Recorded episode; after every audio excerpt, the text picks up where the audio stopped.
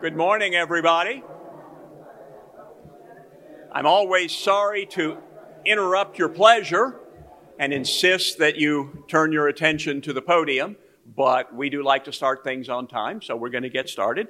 And uh, my name is David Boaz. I'm the Executive Vice President of the Cato Institute and the longest standing employee of Cato. Um, so I want to welcome all of you here. Um, it is so nice to be back in Chicago, especially it's so nice to be anywhere except at my home, in my study. Um, I've actually been back in my office for about three months, but a lot of people in Washington are not back in their offices, so a lot of stuff is still closed down. Um, I saw somebody last night who said, Isn't it outrageous we're paying all these federal employees and they're not working? And I said, Well, the good news is I don't really want them to work.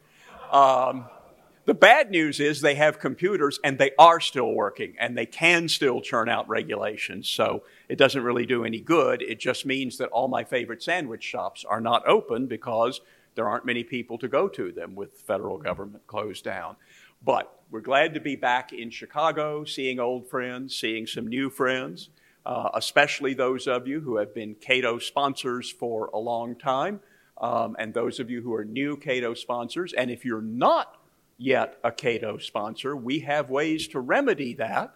We have forms out there that will allow you to make a contribution and start getting uh, our materials in the mail and also know that you are supporting the last best hope of mankind. Um, those of you who have been to Chicago events before know that this is a smaller turnout than we used to have. It's pretty good considering how many people are still worried about going to big crowded indoor events.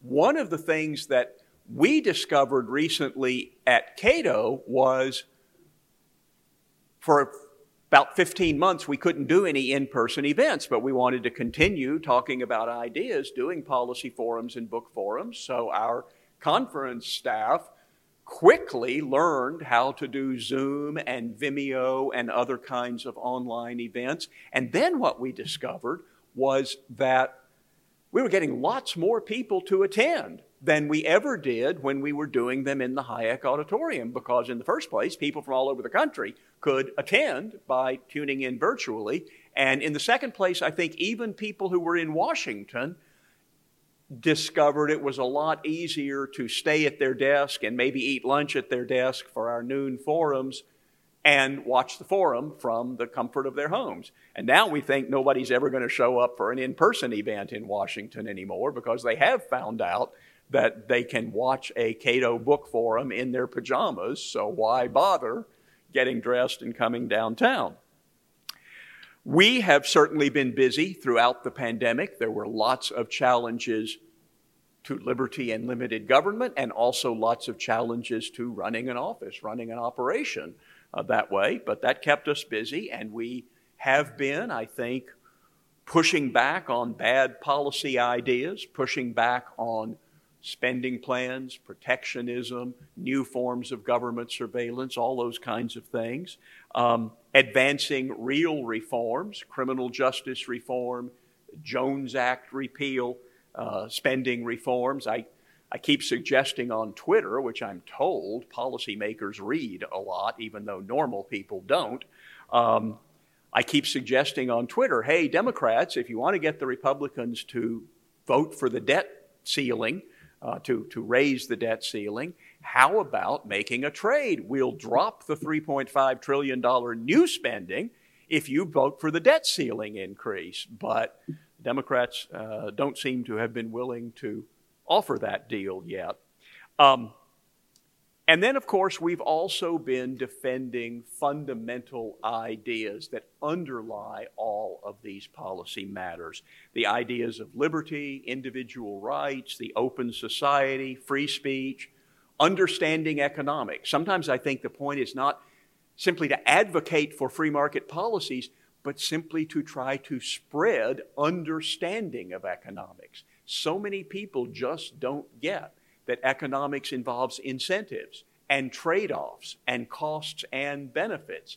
And the more people who learn what those terms mean, supply and demand, the better public policy would be, I think, which is why a couple of years ago we created a new position at Cato, um, created by one of our sponsors, the R. Evan Scharf Chair for the Public Understanding of Economics. So, what I said when I was describing this was not necessarily to make new theoretical uh, advances in economics, not necessarily even to do a policy study, although, in fact, the holder of the chair does do that. But his goal is to increase public understanding of economics. Um, and that means writing newspaper op eds, going on television, doing YouTube videos and things, just to help people understand the way an economist would look at the minimum wage law, the tariff, uh, whatever issues are being discussed. Some of you who are real intellectuals or real nerds may recognize I actually stole this title from the title of Richard Dawkins at Oxford University, whose title was the Simonyi Chair for the Public Understanding of Science. So again, he was a trained scientist, but late in his career, he wanted to talk about science to people, not just his students, not his just his grad students. So he had this chair in the public understanding of science, and I think it's at least as important to have a chair in the public understanding of economics. So that's some of the things we've been up to lately. Um, today, you're going to hear from a couple of other uh, policy scholars at Cato. Um, and after that, we will break for wine. And then I believe we move away from these tables so they can set salads and wine glasses on them, and then we'll come back to these tables uh, and have lunch. And after lunch, I will talk about uh, why we need our movement for freedom. Um, right now, I'm going to invite two colleagues up here. Sallie James is going to be our MC for the morning. Sallie, you will notice in a few minutes, is not a native born American but she was born on the 4th of July and she always knew she was destined to be an American. And she came to Cato first as a PhD economist studying trade policy, and then she stopped doing that and started working in our development department where her charm and personality count for at least as much as uh, her economic training, and also it was deemed that she simply had too much charm and personality to be a policy scholar. Um, and right now, she's going to uh, uh, engage Mark Calabria in conversation. Mark um, had a medium sized career in public policy in Washington. He worked for the Senate Banking Committee and so on. And then he came to Cato a few years ago. And then he left Cato to work in the government. But fortunately, he didn't get locked in there forever, partly thanks to the Supreme Court's liberation, which he may talk about a little bit. Um, the main thing I think that he did in government was to try to forestall a another Fannie Mae Freddie Mac collapse, but it turned out Washington doesn't actually like to anticipate and forestall problems. They prefer to wait until the emergency happens because then they can pass emergency legislation that costs trillions of dollars. So, that's the problem that we have been dealing with in all these recent emergencies. All right, I'm going to get on the podium, uh, get off the podium now, and invite Sallie James and Mark Calabria up.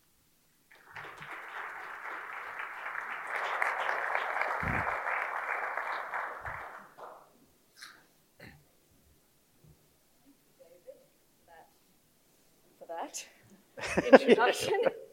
that was great. You, you never stop being a PhD economist, No, however, I- so I- that, that I part stays not. with you. That is, I'm a recovering economist, um, every, every day. Sorry? Is your, Oh, is yours on? Is it on now? Yes, okay, sorry. Um, yes, still a PhD economist, never leaves me. I, I, maybe I'll just say, you know, both my parents were accountants, so if any accountants in the room, you won't take offense at it. For me to decide at some point, I started out undergrad as an accounting major, but it really just determined I didn't have the personality, you know, to be an accountant, so therefore I had to switch to economics. But That, yes, exactly. Um, for all of us. Uh, we're very pleased to welcome back to uh, Cato Mark Calabria. As David said, uh, Mark had joined our uh, joined Cato initially as our uh, Director of Financial Regulation, co founded our Center for Monetary and Financial Alternatives, uh, establishing the Institute as a leading voice in financial and monetary reform issues in Washington. Before that, he was a senior aide to the Senate Banking Committee, where he helped to draft major legislation in the wake of the financial crisis and Hurricane Katrina.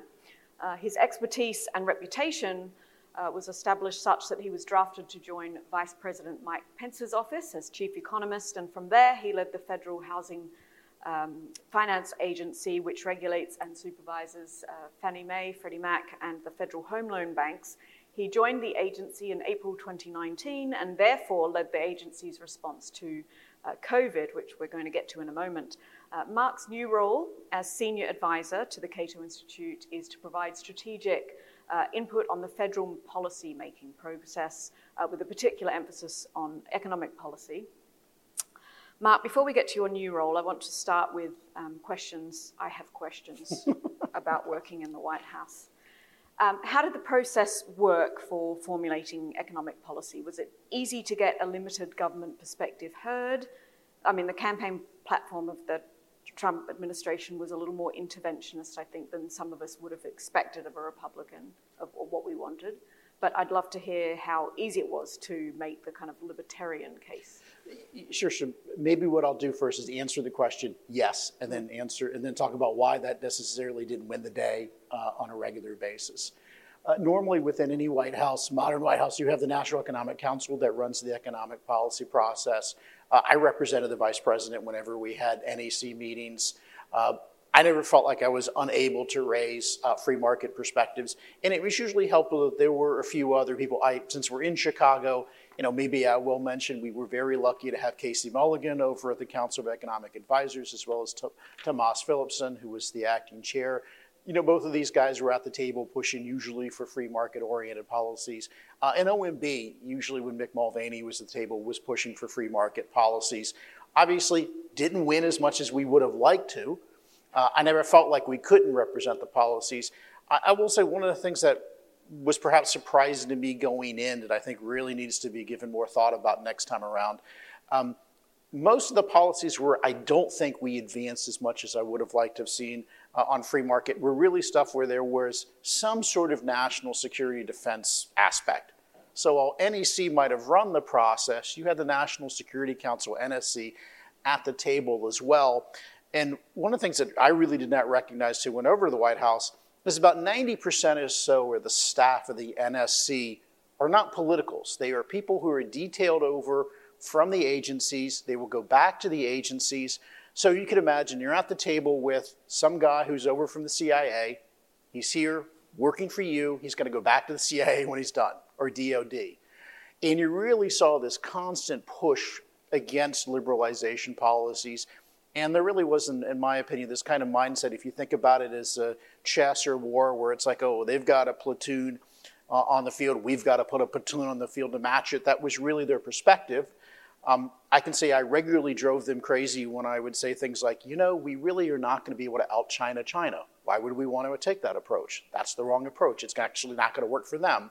And if after the steam would stop coming out of their ears, they would sort of say, oh, but we've got to counter this and counter that. And, and I would say that given that so much of that infrastructure was career staff at the intelligence agencies, and that there wasn't a, an infrastructure in there to kind of even bring a free market perspective. That was probably the hardest thing that I ran into on a regular basis. And, and again, I think this is something where libertarians need to drill down, not just on the broader China issue, but on the foreign and national security aspects that are count, used to counter so often economic liberalization. Right, and I want to kind of drill deeper in a little bit, you said a lot of these people were kind of career uh, diplomats or bureaucrats or both. Um, you know, how easy is it? I mean, you led an agency during COVID, as I said. There must have been enormous pressure. There was a lot of stress in the markets and in society more broadly. There must have been enormous pressure to make decisions really quickly, um, under pressure, um, in real time. And I think I, I think the audience would love to know how um, lessons you might have learned about how government actually works on the ground under pressure. Um, and how what, what you've learned from that. So certainly when there's pressure, and a lot of the problem, of course, is that you have a number of people in decision-making positions who don't actually really have a deep understanding of the mm-hmm. issues they're they're working on. Maybe I'll, I'll use the example. Um, Secretary Mnuchin was going into Treasury almost every day during COVID, and I would go into the Treasury building and meet with him pretty regularly. I remember walking out of a meeting with uh, Secretary Mnuchin and, and, and, passing Doug Parker, CEO of American Airlines, walking in. Mm. Um, and well, maybe it's a broader conversation of, boy, why does it every seem to 10 years the airlines seem to get a big, uh, you know, uh, cut of assistance? And I use that to contrast with there was a lot of pressure on me, and I'm going to talk about this in my book a little bit that I'm writing.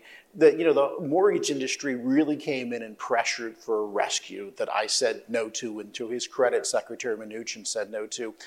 And I think part of the difference was that Mnuchin and I both had a pretty good understanding. We had we looked at the data, we went through it, we, we knew that it was really just an industry asking for a bailout who didn't need it. We had other alternatives, such as restructuring some of these.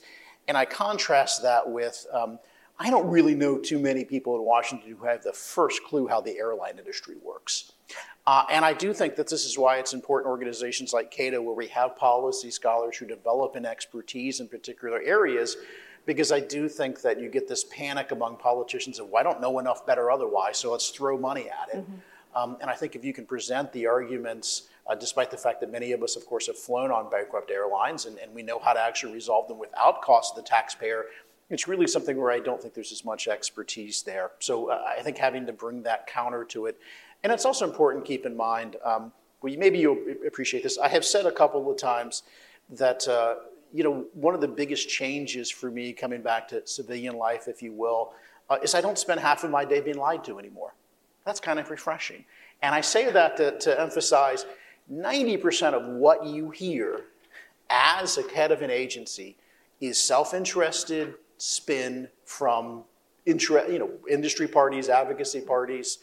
Uh, and I guess what made me good at the job was I had the distinct ability to smile and nod at people who were completely just lying to me endlessly. Um, it's hard. It's, it's, a skill set that takes some developing. Yeah. But all that said, my point being is that um, you know, it's an opportunity where truly public interested entities like Cato or our friends that I think things really should need to be part of the conversation because again, mo- the typical political appointee at any agency of any administration doesn't have a deep depth in the topic, and they mostly hear from interested parties. So 90% of what they hear, which they judge to be true because they're not hearing the counter. Mm.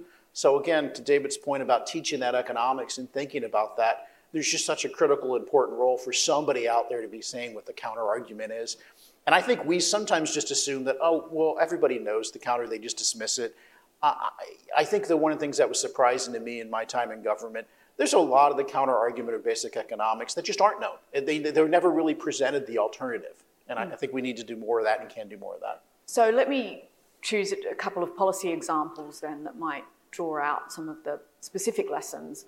Um, I think even though it wasn't ideal, um, we saw some successes in uh, tax policy from the Trump administration, but not in healthcare reform. So, what was the difference between, or what lessons can we learn from why one kind of uh, policy area we saw some improvement and one we did not? What lessons can we draw about the approach to those that might help us have more success in the future? Great question, and I really, you know, well, A, I'd certainly like to attribute my, I think, 2013 testimony in front of the Ways and Means Committee on why we needed to, well, to, to, to, limit the SALT deductions yes. and the mortgage interest deductions as being the real driver. But in all, but in all reality, apart from that, but in all reality, right. I mean, and, and I'll say, I really do think it was a tremendous success in that um, there really aren't a lot of things that you can do, in my opinion, have a bigger economic bang for the buck than lowering, if not, you know, again, my, my view is the optimal corporate tax rate zero. so the,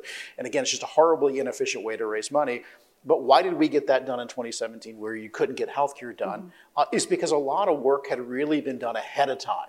Uh, and in the, for instance, in the tax reform space, the work of, of David Camp in the House, Kevin Brady, and of course the, some of the Ryan plan, and of course we got rid of some of the. You, you may remember the border adjustment tax things that Ryan had. We cleaned up that, but the core of what was passed in 2017 was really something that had been vetted repeatedly and passed out of the Ways and Means Committee and, and therefore had built a coalition around. In, for instance, a lot of the problems you see, and, and, I'm actually getting some enjoyment out of watching it, with Democrats and reconciliation is they're just throwing things against the wall that have not even been vetted within their own caucus. And the reason we didn't get health care done, in my view, in 2017 was that while almost every Republican pretty much ran on repealing health care, and of course Cato did a tremendous amount of work on litigation strategy, there really was no alternative. I mean, yes, Republicans threw together some alternative in 2017 in healthcare. Nobody had vetted it, nobody had really worked on it. And again, there was just a mantra of get rid of Obamacare, but there was no real, but what are you going to mm-hmm. have as a replacement? Uh, and we got tax reform done because there was a plan. And healthcare is one example where I, you know, I, I believe we should spend the next couple of years, if there's an opportunity to replace Obamacare, having a replacement off the shelf that we have vetted, we've worked through. That's one area. Obviously, a number of other areas I believe we can make continued change. And of course, I hope we get a chance to come back and try to cut taxes uh, again and, and, and simplify the tax code again. But the bottom line is that having that ahead of time you know, you, you will not be able to use a short window of time to pass pol- complicated policies if you have not, you know, vetted them uh, and you haven't built a consensus around them, at least within your own, you know, among libertarians or among Republicans or Democrats.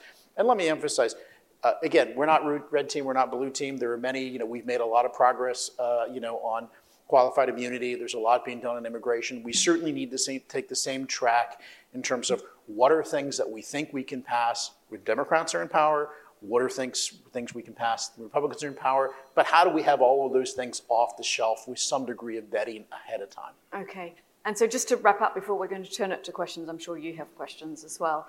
Um, basically, um, what sorts of things, your new role at Cato is really to educate um, or to help our scholars learn about some of the ideal kind of times and places to make to have an impact. Is that right?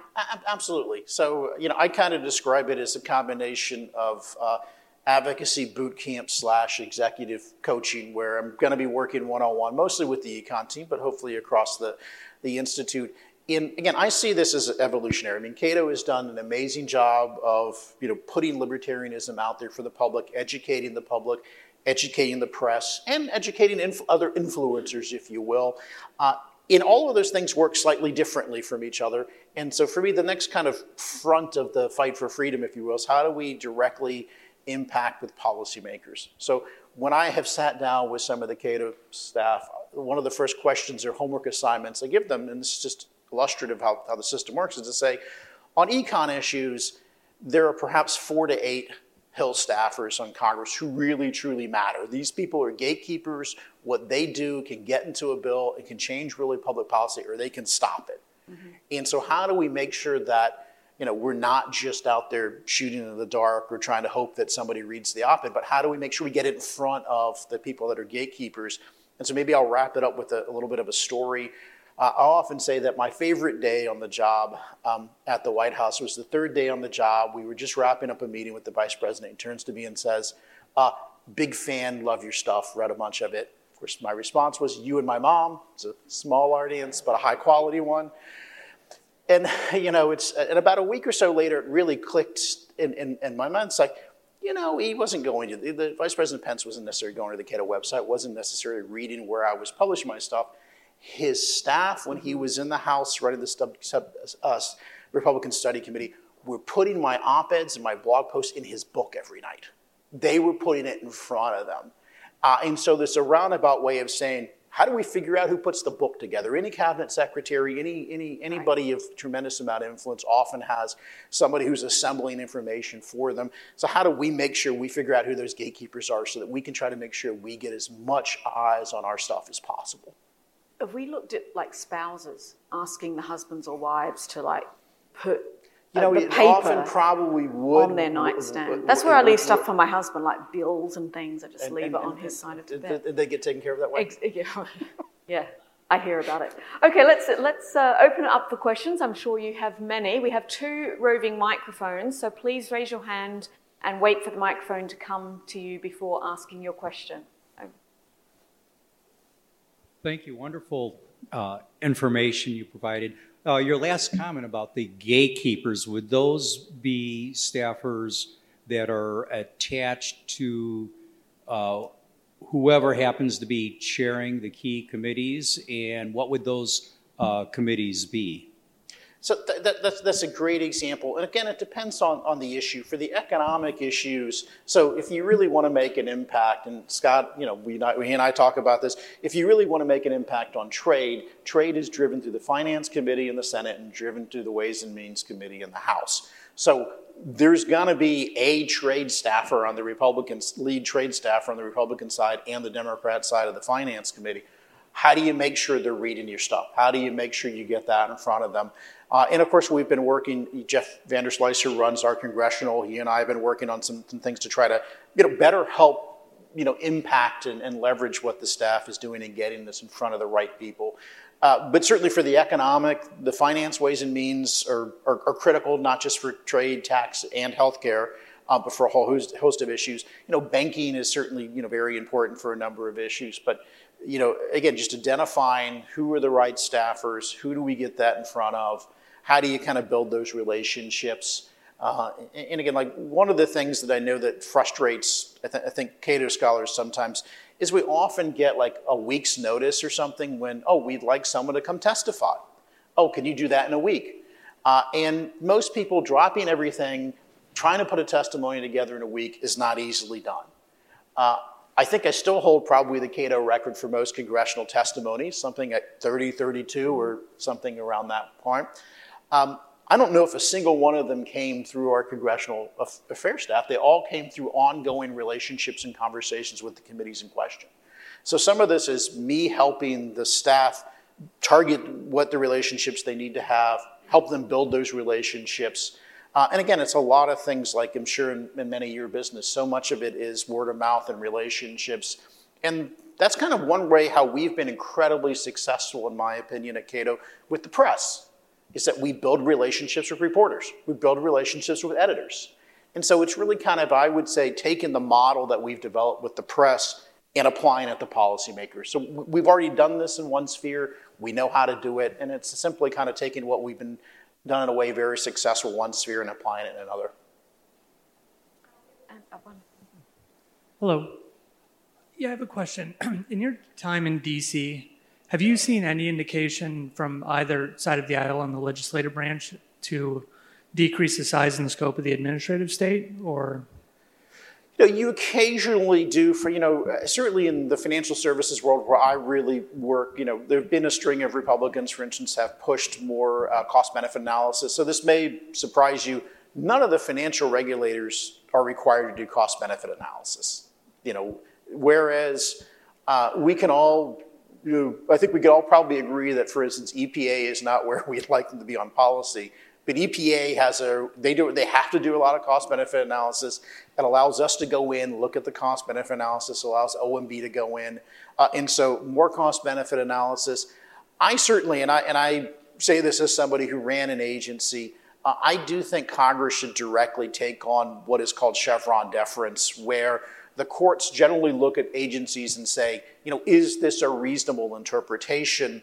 And in fact, one of the things that my friend Russ, Russ Vought, who was the last OMB director uh, under President Trump, was pushing was forcing agencies to not use a reasonable interpretation, but to use the best interpretation of what the law actually said.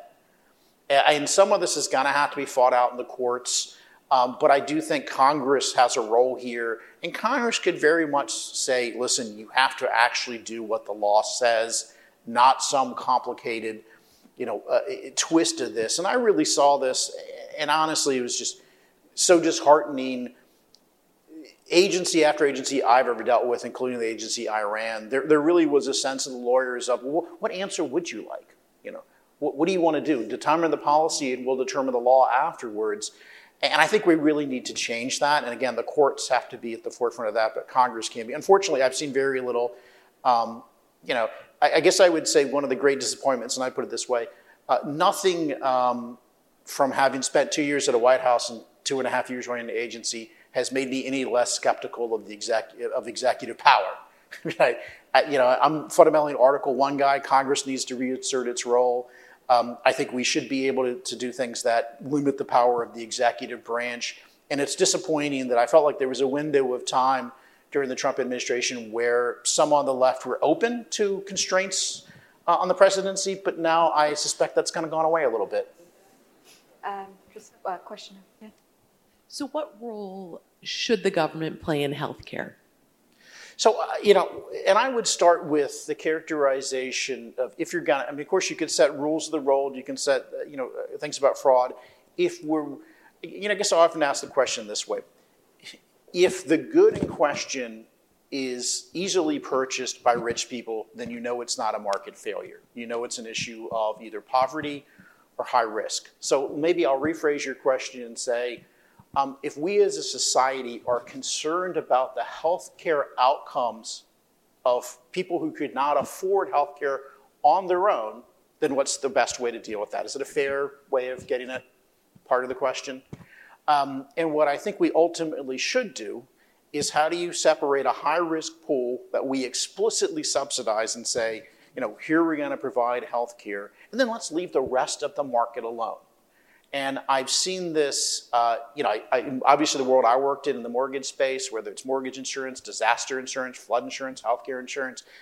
Part of the problem is that government wants to come in and create subsidies without saying that they're creating subsidies by forcing everybody into a pool and cross subsidizing and then just messing up so much of the rest of the market. So I think there's absolutely a way where we could create a high risk pool and then leave the rest of the healthcare market to be a predominantly cash market I believe you would have people come in and provide catastrophic insurance. All that said, to go back to my earlier point about having a plan, I think it, you'd be highly unlikely to, to really get something like that done in a short amount of time.